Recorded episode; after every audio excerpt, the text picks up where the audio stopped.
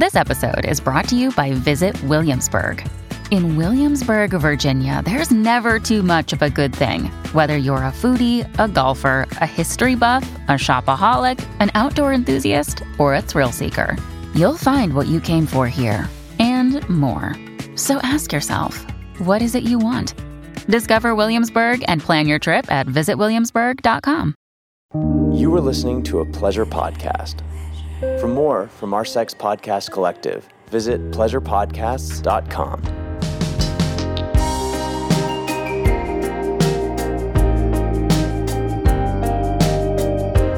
Welcome back to Private Parts Unknown. a podcast that explores love and sexuality around the world. I'm Courtney Kocak, And I'm Sofiya Alexandra. and we interrupt your regularly scheduled Comedians of OnlyFans programming with an extra special presentation. Sofiya, we're interrupting a special with a special. How fucking special is that? It is so special, I just slid off my chair. That's how special it is. Wet and special. yes, because we have a really cool guest. We are talking to Katy Fishell today. And Katy is a great artist. She observes human nature and then she uh, regurgitates it back to us in really funny comics about sex. Yeah, she gives me hope for the future. She has this account. It's called Sex is Weird. It's an Instagram account just dedicated to how awkward and funny and, you know, shame free we should all feel about sex. Katy's also a stand up. I'm so excited to see her come up like the next few years. She's a young stand up and she's just so funny all around. I love this interview. Didn't you love this interview? Yes, and uh, I obsessively like went through her Instagram, just spent hours going down the holes. So um, I think after you guys hear this interview, if you've not seen the account before, you're gonna do the same thing. Totally. Here we go.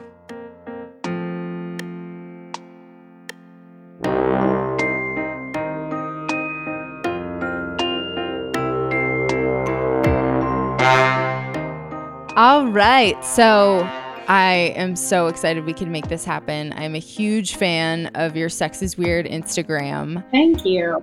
Yeah, if you just want to give us a little background about yourself, and then we definitely want to dive in and hear about how this account got started. Yeah, I mean, I moved to LA like two years ago to do stand up. I know y'all are stand ups as well.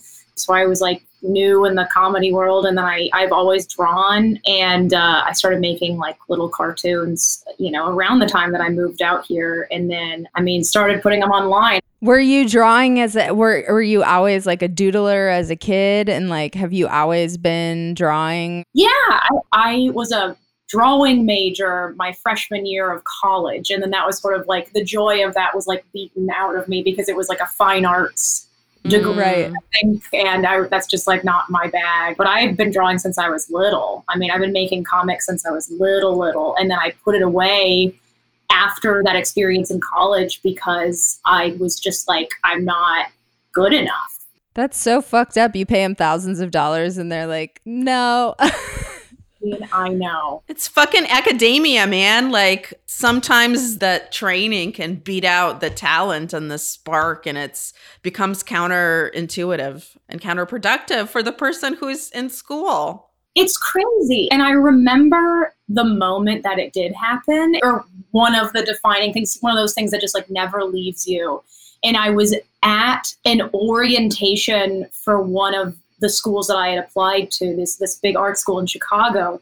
And I went and we were doing a um like a free draw. There was um the term is leaving me. When you have a live nude Figure drawing. figure drawing Mm, yes. I was a live uh, figure drawing model, so I was on the other side. Soph's mom has like her old figure drawing nudes s- scattered around the apartment, her apartment, in the bathroom. Yeah, yeah, yeah. Just in a super chill way. So while you pee, you can be like, "Is that the naked Your drawing daughter? of the daughter of you?" I love to, oh my god. I love to do that to guests, sort of let them figure out your life through like the weird pieces of art, little Easter eggs along the way. Um, that's crazy. Wait, your mom was a was a model, or you were? I was a model, and she just was so proud. She's like, "Everybody, look at her titties." That's awesome. My mom um, recently framed and hung up a. It's not, you know, explicit, but it certainly is like a painted portrait of my high school boyfriend with his shirt off. What? That's And amazing. put it away was not meant for anybody's eyes, but you know. Hello, FBI. Yes, uh, I would like to report some child pornography hanging in this grown ass woman's house. As well, I was No, I'm just kidding.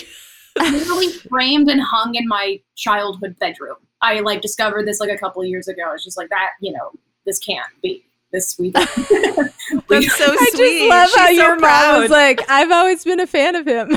She's like, no, no, I really, it's nicely rendered, you know. like, well, and by by it, I mean his. this is a child, and uh, you know, uh, but uh, she's very proud. But I remember at the moment basically like, yeah, I remember I was in a figure drawing class and it was just a moment where I was like trying to draw and we had like we did the exercises of like you have 8 seconds to draw this figure, you have 30 seconds and you have 2 minutes or whatever. And just to see how your hand works whatever. And the teacher came and he put his head over my shoulder and he looked at what I was doing and he was like, "I don't see it." He just shook his head and went, "I don't see it." And then he went across the room, saw somebody else's, and he literally went, Ugh, this is art. And then he held it up, and it was the same shit. It was literally like a. and I was like, this is bullshit. Art school is bullshit. I want no part of Dude. Yeah, some like old has been alcoholic artist is like, no, she doesn't have it. It's like, what? Dude with half moon glasses and a goatee. no. Telling me, yeah, it was like, I can't, I can't. Fuck, how is he exactly the stereotype that I pictured? Yeah, it's like, yeah, dude, where's your scarf? It's just like, it's so funny how I'm picturing a beret, regardless, or like a backwards hat. You know what I'm talking about? Like Yeah. a newsboy cap or whatever the fuck, but Yeah, or like- backwards. what were the like the director caps that are like the you know what I'm talking about? Yeah, yeah, yeah. And I know they look backwards, like yeah, like the messenger boy caps. Yeah, for sure. he speaks through a big cone in a like a big folding chair. Yeah, but anyway, so I didn't draw for a long time because I didn't think I was good at it, and then I kind of started again. What were you doing in that downtime where you were like, I guess I'm not going to be an artist? What's next? I mean, I like explored a lot of avenues. I mean, I dropped out of college and then I worked as like a preschool teacher for a second. It was like a life crisis moment. I was like 19 in this preschool. Like, what the fuck am I doing? Working for a year, miserable, miserable, and then then got back into school. Thought, okay, I can't draw, but maybe I like to write. So let's combine those two. So I'll be an art history major and then I was trying to be like an art conservationist, and then I like interned at this place, and I was like, this is the most boring thing I've ever experienced in my life, and then. And then after that, I was trying to be a chef for a while, and I was like, tr- like in kitchens and working in kitchens for years, and like it just took me a long time to find my way back. I have to say, it was it was several years. It's pretty fucked up that you got sabotaged by your teacher from like pursuing the love and the creativity that was already inside you this whole time. But the cool thing, I guess, is that all of the richness of your like other jobs and life experiences now contribute to your art and make your cartoons so much more poignant. Right. They would be without any life experience. Yeah, totally.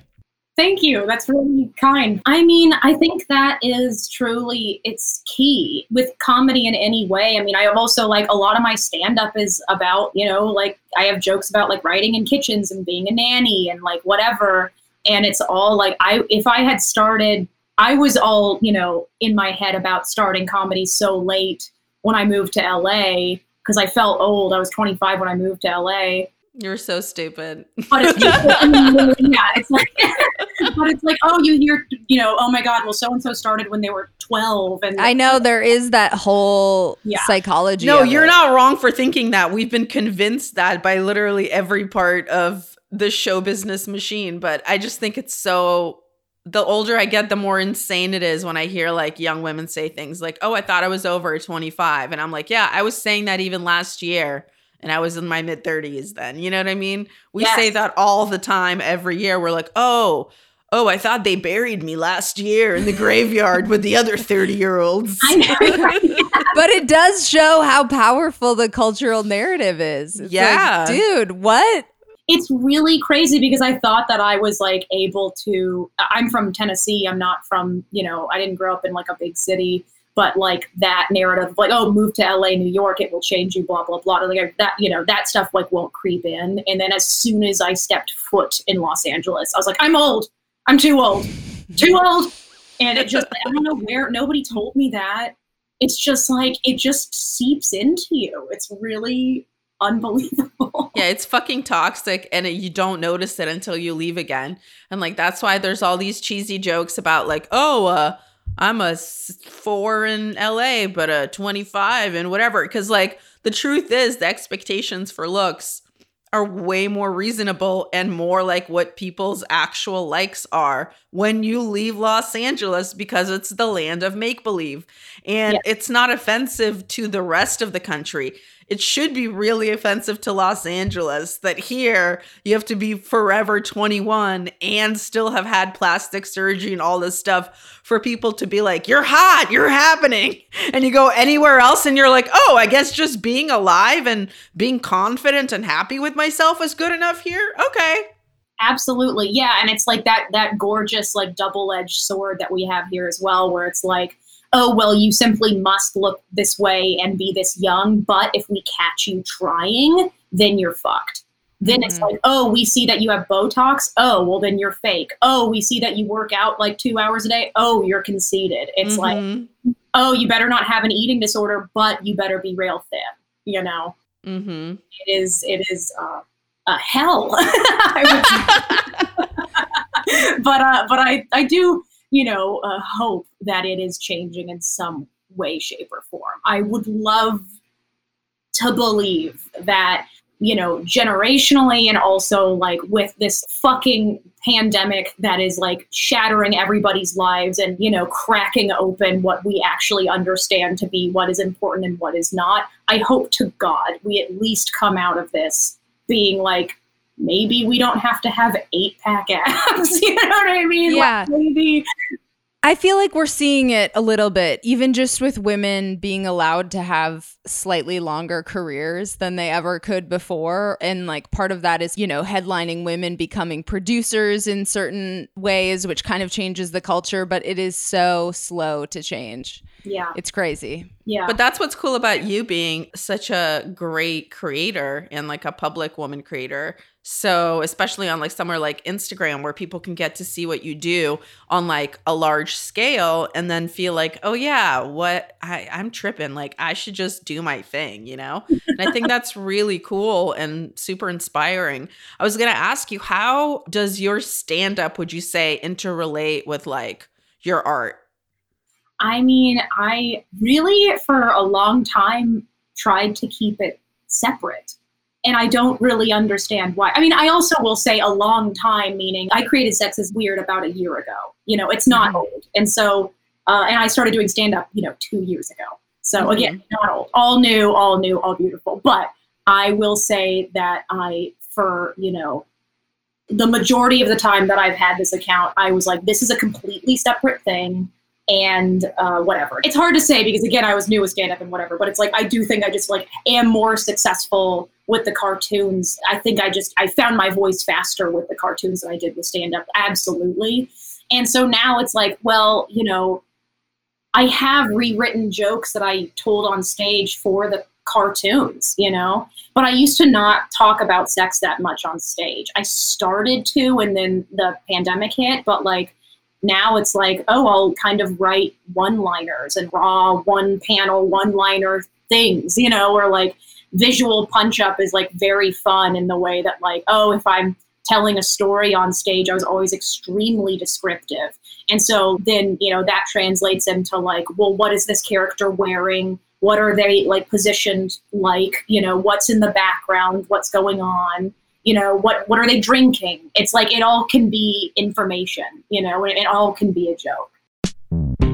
Hey, Sofiya, how those resolutions coming? I don't want to talk about it.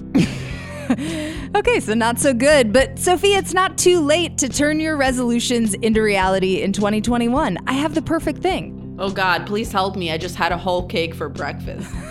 no. Sofiya, you need Sakara. Sakara is a wellness company rooted in the transformative power of plant based food. That's awesome. One of my resolutions was to eat less meat. Well, then Sakara is perfect because their organic, ready to eat meals are made with powerful plant rich ingredients and they're designed to boost your energy, improve your digestion, and get your skin glowing.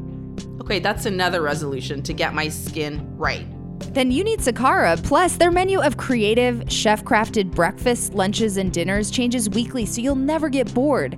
And it's delivered fresh anywhere in the US. Awesome! And I just looked it up. It looks like Sakara has received rave reviews from Vogue, the New York Times, and many more. That's right. And along with delicious, plant rich meals, Sakara also offers daily wellness essentials for optimal nutrition. Sakara's supplement packs called the Foundation and their Metabolism Super Powder deliver support for gut health, energy, immunity, and healthy skin.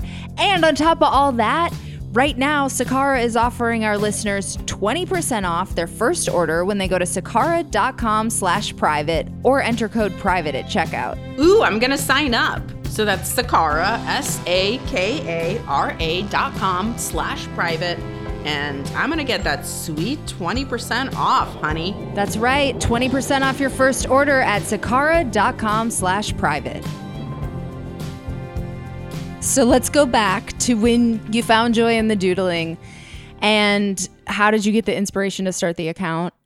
And what were your first couple cartoons? I actually just found the original sketchbook that I started it in, and it's it fucking blew my mind because they're so I mean it's so sketchy. But I started drawing the cartoons sort of as like I'll say it like a cry for help. I was just like I just moved and I was working at a gym, but it wasn't that I was at the front desk because I have, I have a lot of experience working with children. So I was working in like the children play pen area but it was like it's a like hip little um, chic Silver Lake gym, so nobody had kids. So I would literally sit from like nine to two every day in this playpen, a grown per like grown woman, and then like in the dark, and then like while hot women go to yoga and they would walk past the big glass window and look at me and frown and i was really uh it was really embarrassing and so i would just sit there and try to act busy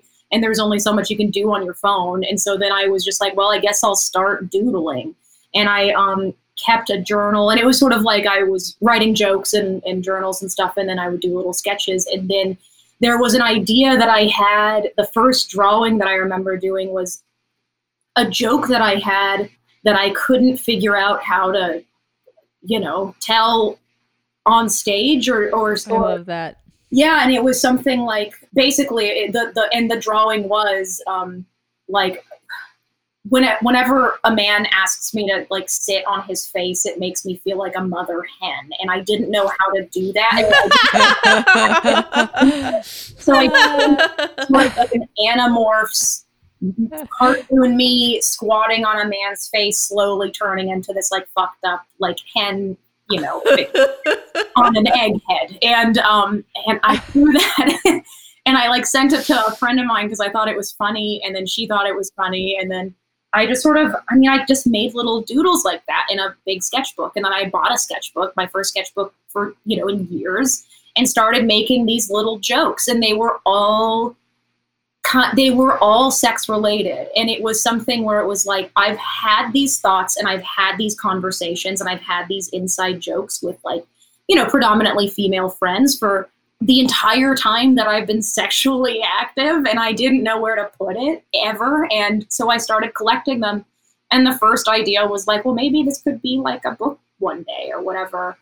And i really was a I still am like very afraid of Instagram. I'm like very afraid of Twitter. And so it was not my goal to be online with it, but it is, you know, also like that's sort of the thing. Instagram is a is really depending on what you're making, can be a really great platform for artists. So I started with the like encouragement of everybody around me because I was truly petrified. Like I started putting them online and you can see on my profile, it doesn't take long. You can scroll down to the bottom and see what the first ones really looked like. And they are simple. I would draw them on paper, take a picture of it, and then with the photo edits that come on your iPhone, I would with my finger color them in if I could.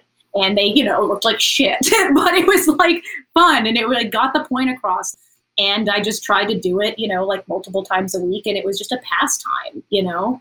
And then it like fucking people responded. And it was incredible. It was so cool. And, you know, now it's like, holy shit, it's just so weird how sometimes that stuff happens. I had no plan to have this be a part of my life. And now it's like my whole world is I, you know, tell people I'm a cartoonist. It's what I do for money. It's um, it's um, insane.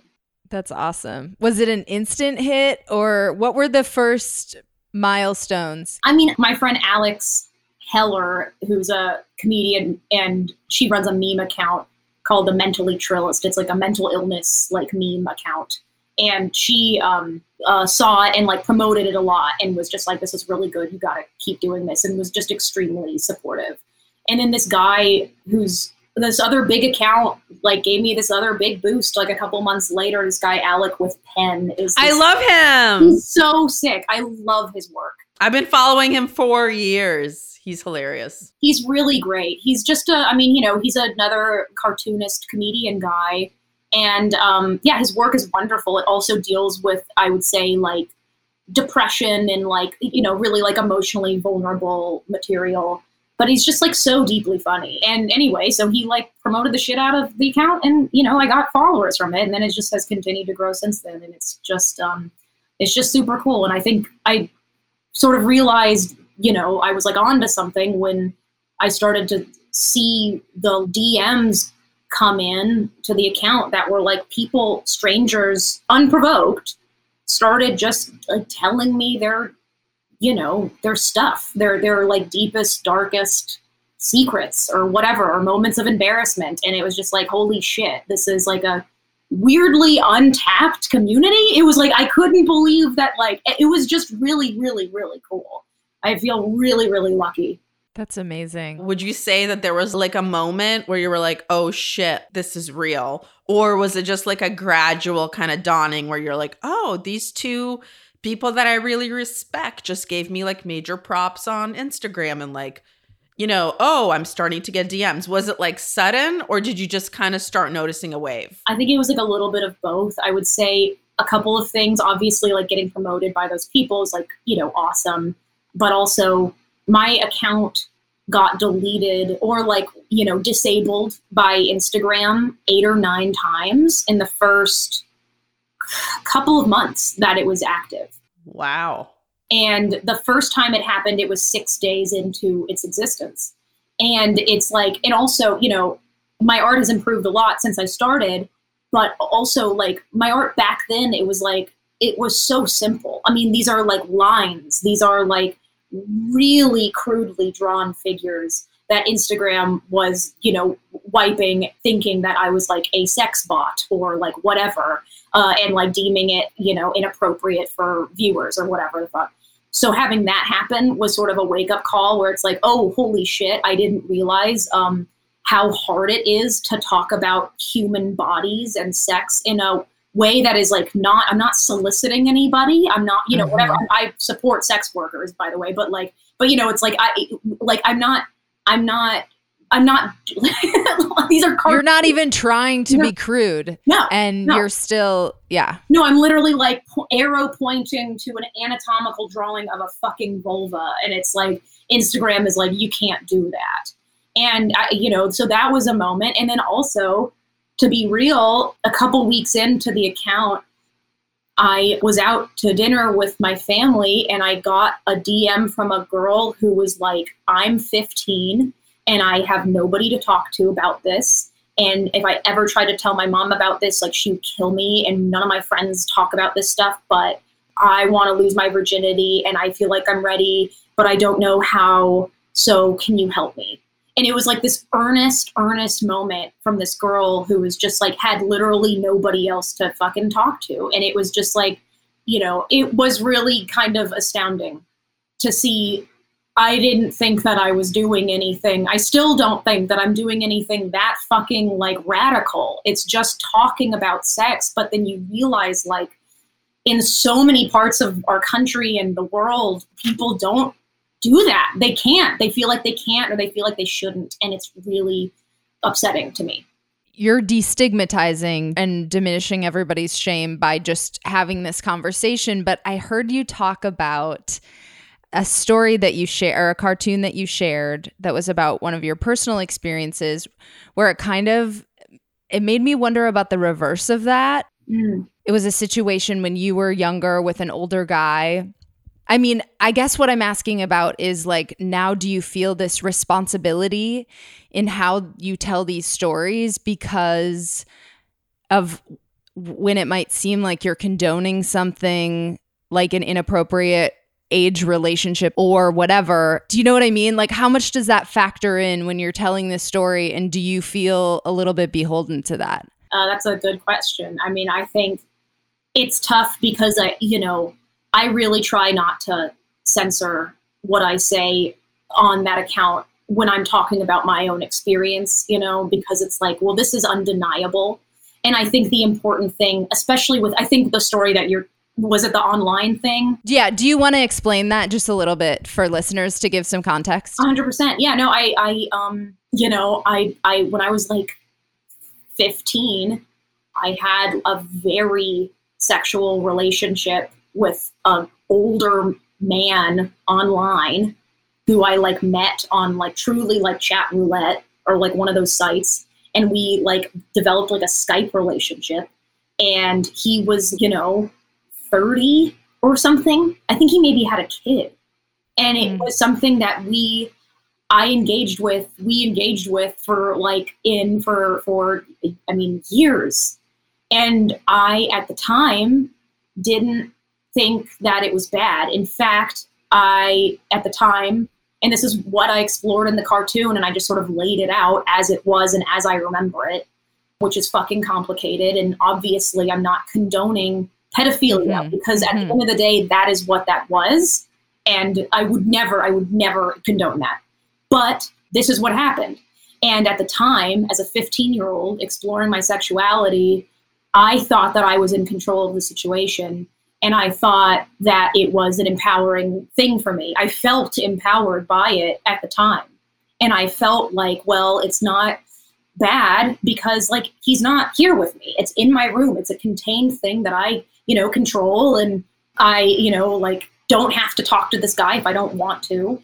And it never went beyond truly like it wasn't like we made plans to see each other. We never made, you know, plans or promises or anything like that. It was just like, you know, I would be in my room, we would talk, we would talk about fucking movies or whatever you could possibly talk to a child about. And then sometimes mm-hmm. we would have Skype sex. And I'm not saying that that's, uh, okay because again it's not but it was it's just something that i look back on and it's complicated it's complicated to me i don't really know what the answer is because that stuff is like well you know technology is new this is all still really new even though it's been around since we were little it's really fucking new so my parents like I, they they don't know about that i don't think and i don't know what they would have done if they did find out you know it's also like that, that literally is a parent's worst nightmare, I would say. Mm-hmm. That's sort of like, you know, chat rooms are dangerous 101. And it happened to me. And, um, you know, it's like the thing that I think about a lot is like, oh, while I, I feel like I trusted this guy, you know, he fucking could have recorded me and I have no idea. I'll never know. And it's just something where it's like something like that, writing about it, I truly, in my heart, do not believe that me saying that something happened is the same thing as me condoning it. You know? No, no, I'm not saying that. But I just mean, do you wrestle with those questions? Absolutely. No, I, I wasn't accusing you. Yeah, you know, but it's, you know, it was a hard thing to post because I was like worried that people would think that I was, you know? But I chose to because I wanted people to understand because I know that I'm not alone in that. I know that I have other friends that have have done the same things, you know? And I just think it's important to talk about it because it's like if we don't, then like what else is there? If you're gonna feel alone with something, I just feel like that is the one of the most harmful things. especially with like sex and, and relationships and abuse and, and everything. It's mm-hmm. like you have to feel like you are not alone with it. Yeah, that's so well said and so beautiful. And you're 100% right. And I love that you were so vulnerable with your audience to let them know about it because I feel like one thing that we don't talk about enough is how women from the time we're young girls are raised to literally believe that having sexual appeal and having men or boys be into us is an achievement.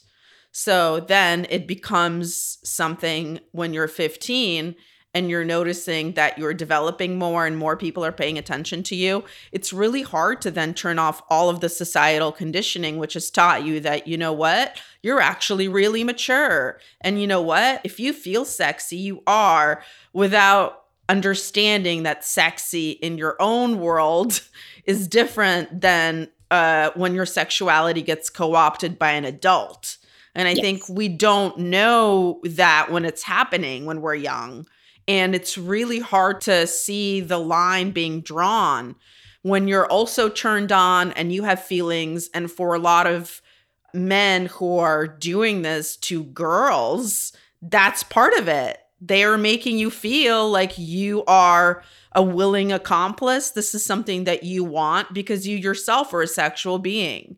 So you're getting manipulated and groomed in a way that, in a weird way, ties in your sexuality into their sexuality, which is so damaging because you yourself should get to be a sexual person and grow up into a woman without having an adult man interfere. But pretty much no girls that I know who are women now got that as girls. Well, what intrigues me about it too is that like you were seeking agency in a sexual outlet in a way. I mean, the way that you tell the story is beautiful because like it is so nuanced and complicated.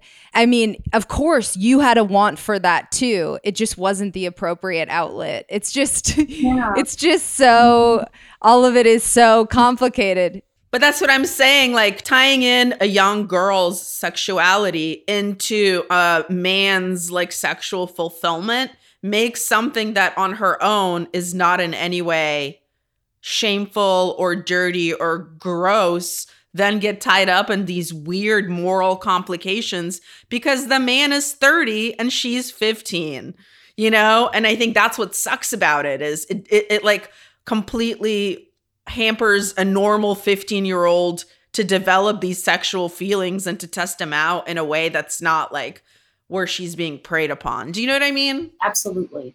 It's it you know, it's one of those things where it's like, oh, I feel like even 10 years ago if I told that story out loud, you know, I would have only been met with like well, you were literally asking for it. You went online, you sought it out, you were mm-hmm. attracted to this person, you like put yourself out there and it's like you know, in a way, all of those things are true. Everything that was just said is true. I did want to be there, I engaged with it myself, but it's like, yeah, obviously he should have fucking known better.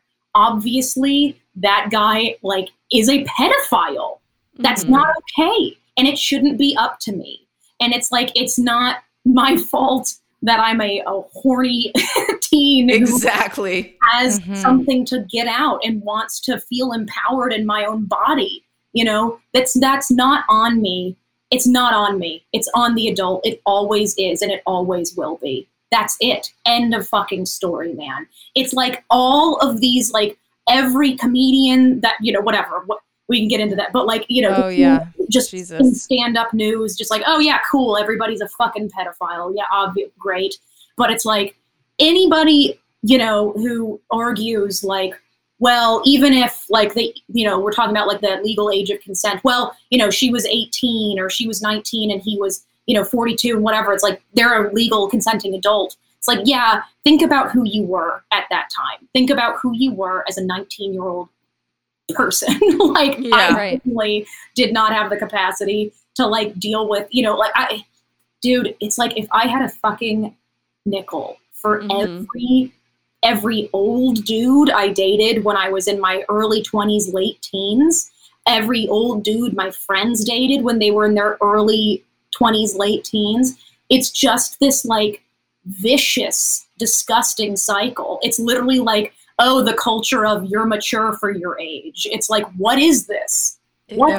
going on here? It's so fucked up. I feel like you just took us to church. Thank you.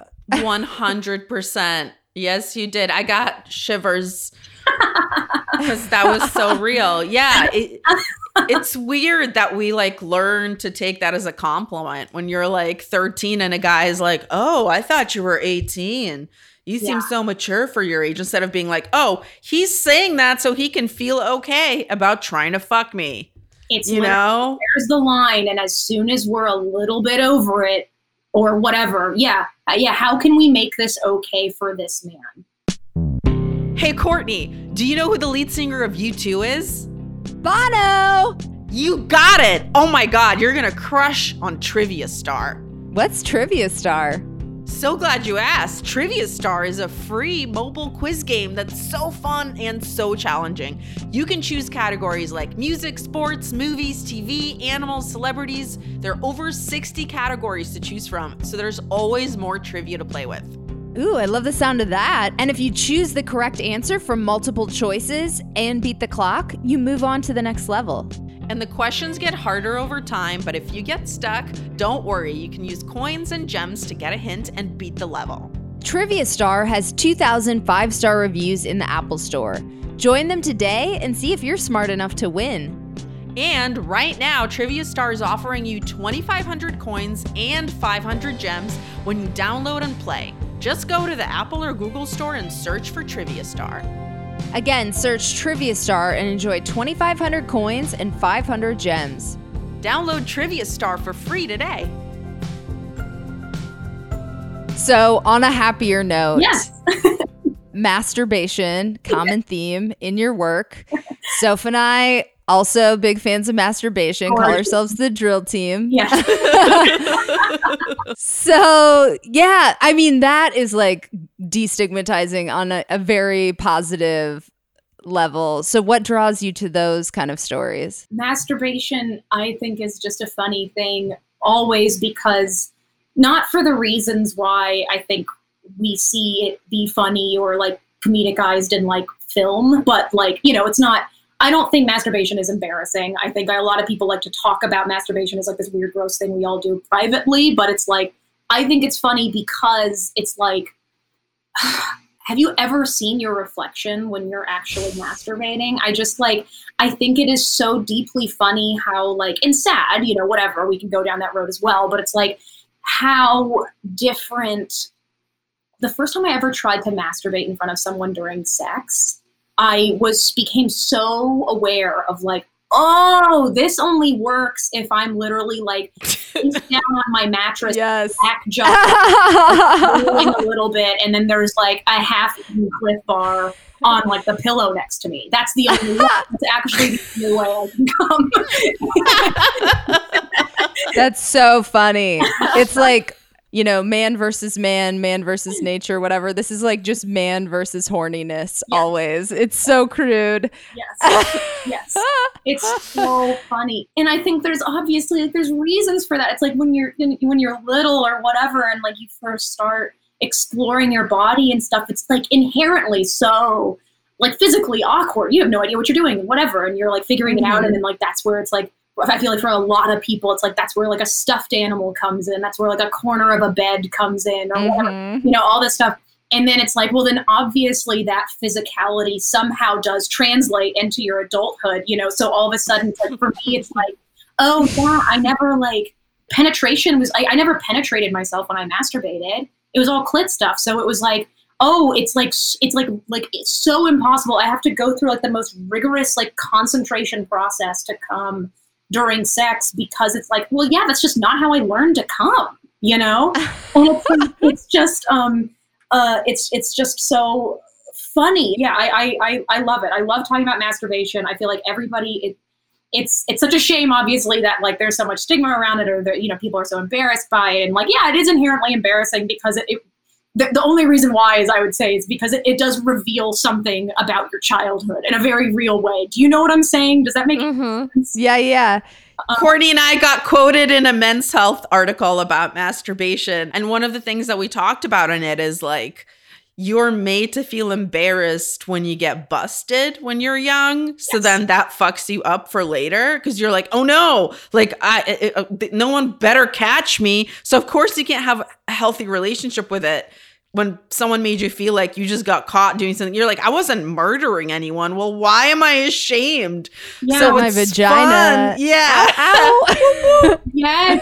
Yeah. I mean, it's so funny, but it's like I would also I would also be so curious to talk to someone who was like if whose masturbation experience or whatever was like celebrated in their home because i wonder it's like yeah so emma cohen mm-hmm. remember soph when we had her on the podcast she did an anthology of basically female orgasm stories. And she said on the podcast that there was like no shame talking about it when she was growing up. So I think if you grow up like that, you just write the book on it. You literally are so chill about it. You're like, this would be my debut. so great. We love that.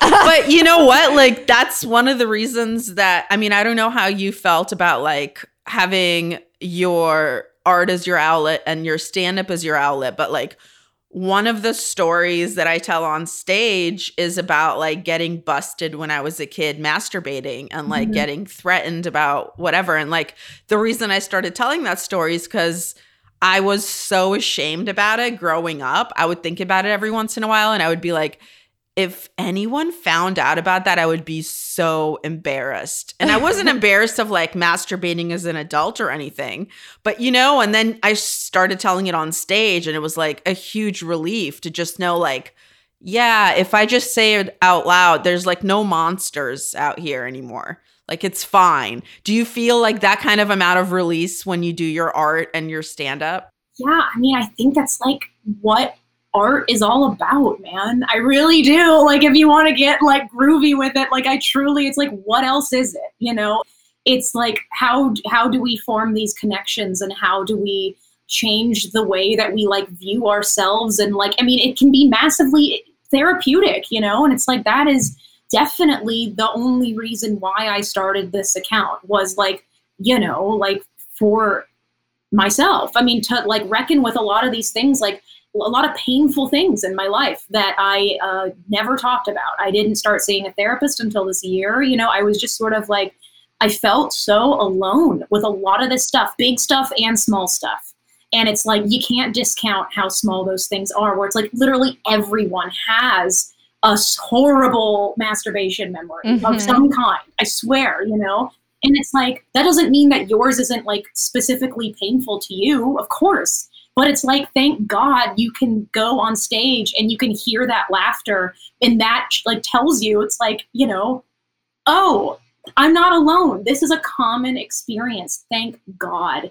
And yes. I, yeah, I mean, truly something that I, I constantly explore and it's so fun for me to explore is like my child self in the cartoons and i have so many i mean i just i just posted one that is about the first time i ever tried to have phone sex and it is such a deeply embarrassing memory. And i have so many cartoons about like weird little horny things that i used to do as a kid and just like oh i used to draw my own porn and it was simpsons themed because yes. You know we sure. would have been such good friends. Oh my god. But for a long time that lived with me as like oh i i hate myself and these are the reasons why because i was so awkward because i you know didn't under i hated my body i hated the way i looked and blah blah blah blah blah.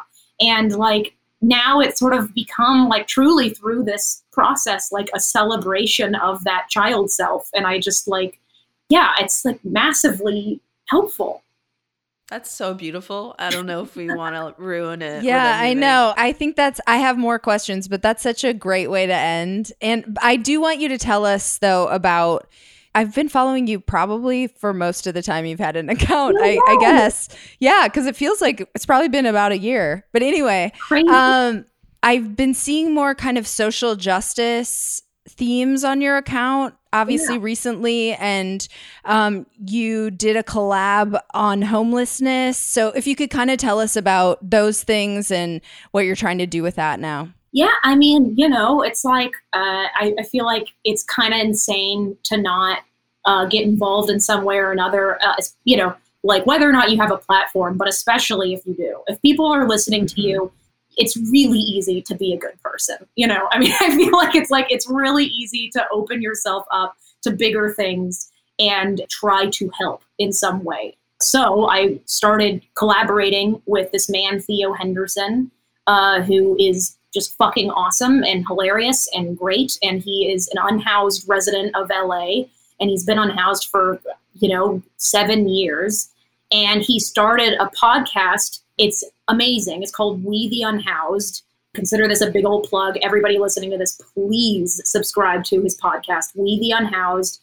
And um, it is just basically like a platform for unhoused voices and he does interviews he does like segments called unhoused news which is like news coverage that like you never see you would never see because frankly like nobody gives a shit about these people and i think it's like there's 60,000 unhoused people in los angeles right now it's a fucking travesty it's disgusting mm-hmm. the way that we treat these people and uh, i you know whatever i like reached out to theo and was like you know i would you be interested in collaborating and like telling some of your stories um, in a cartoon format? Would you be interested in that? He's like, totally. And so we started making cartoons. It's new. We we do them monthly, and so we've only made two so far.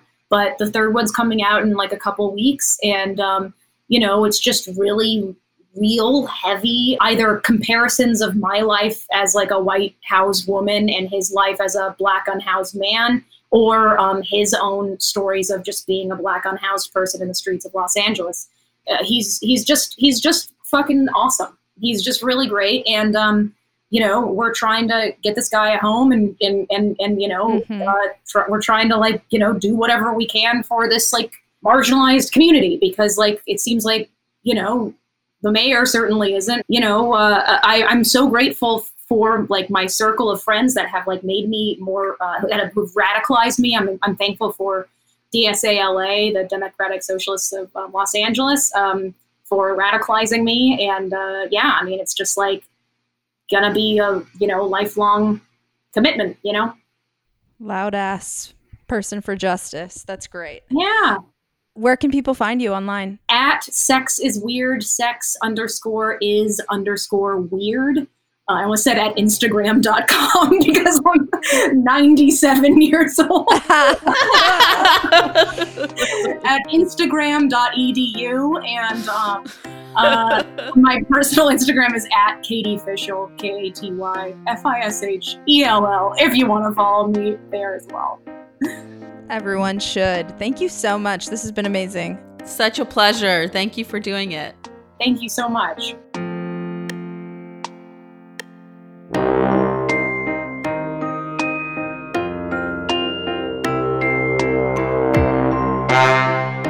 Katy is such a gem. Love her so much.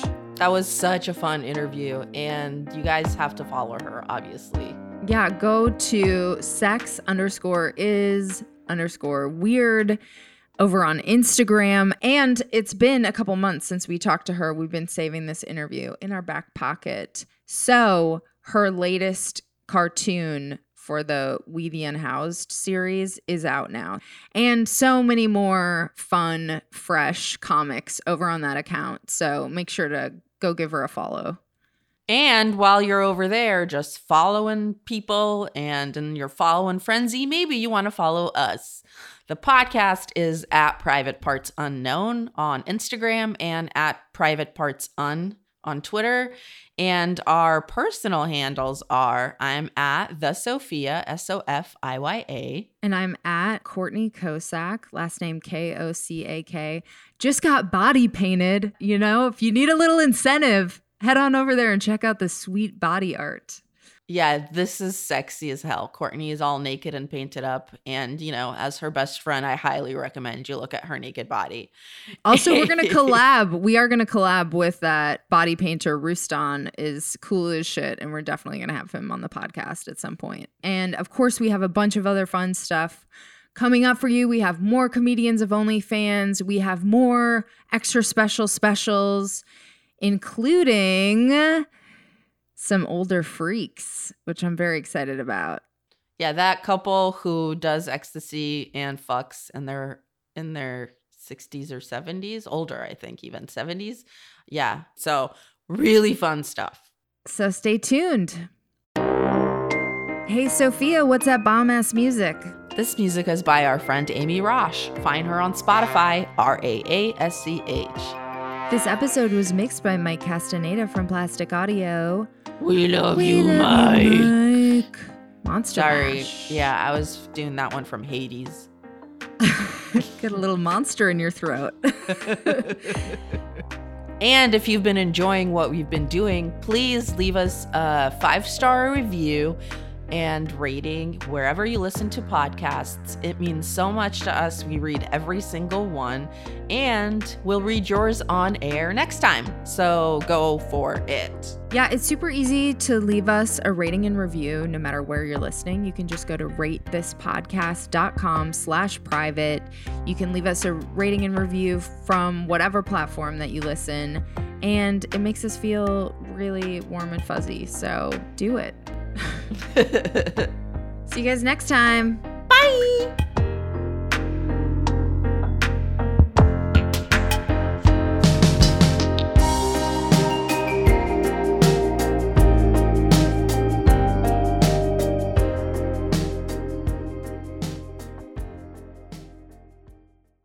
Guys, it is Ryan. I'm not sure if you know this about me, but I'm a bit of a fun fanatic when I can. I like to work, but I like fun too. It's a thing. And now the truth is out there. I can tell you about my favorite place to have fun Chumba Casino. They have hundreds of social casino style games to choose from, with new games released each week. You can play for free anytime, anywhere. And each day brings a new chance to collect daily bonuses. So join me in the fun. Sign up now at chumbacasino.com. No purchase necessary.